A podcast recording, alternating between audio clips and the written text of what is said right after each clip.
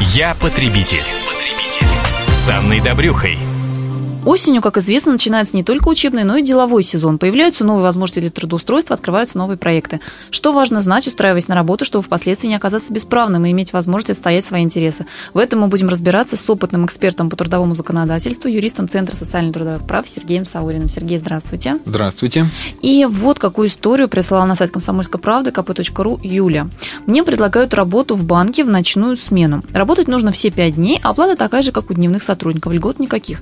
Подскажите, это все действительно в рамках закона, или, может, все-таки можно попытаться оговорить какие-то бонусы за работу в ночную смену, на что при этом ссылаться?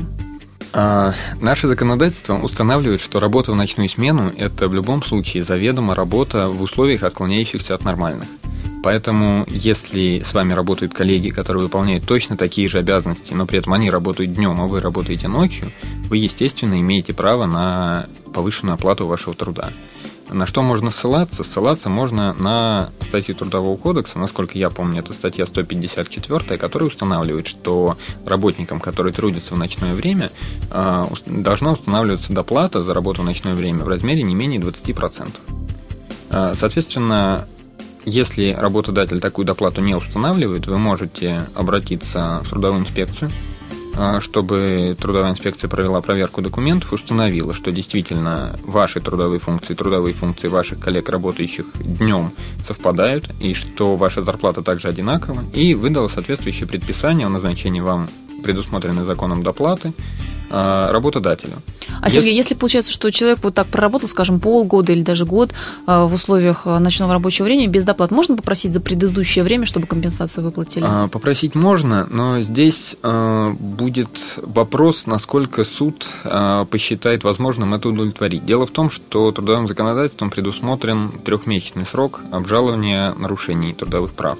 Поскольку работник у нас узнает о своей заработной плате в тот момент, когда он ее получает, очевидно, что если он знал о том, что ему платят меньше положенного, но не обжаловал, суд может посчитать, что срок обжалования уже просрочен и взыскать только за последние три месяца. Ну, вот как известно, у нас на практике встречаются самые разные отклонения от, от работы в так называемых нормальных э, условиях. В частности, такая вещь, как ненормированный рабочий день. Ну, вот очень многие работники задерживаются там и больше 8 часов и так далее. У нас есть какие-то законодательства, а, льготы, бонусы за ненормированный рабочий день?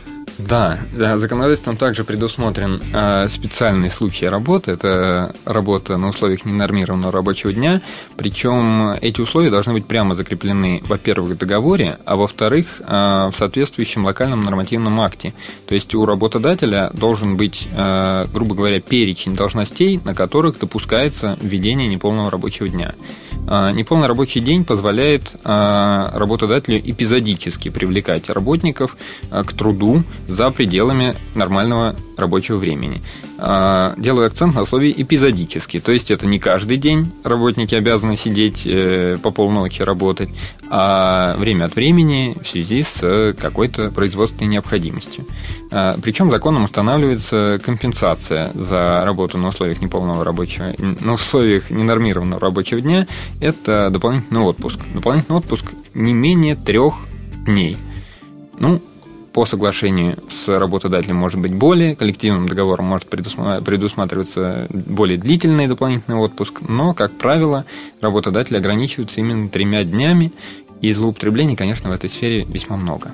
Ну что же, вот такие важные правила и нюансы стоит знать, иметь в виду и использовать на практике. А с нами был авторитетный эксперт по трудовому законодательству, юрист Центра социально-трудовых прав Сергей Саурин.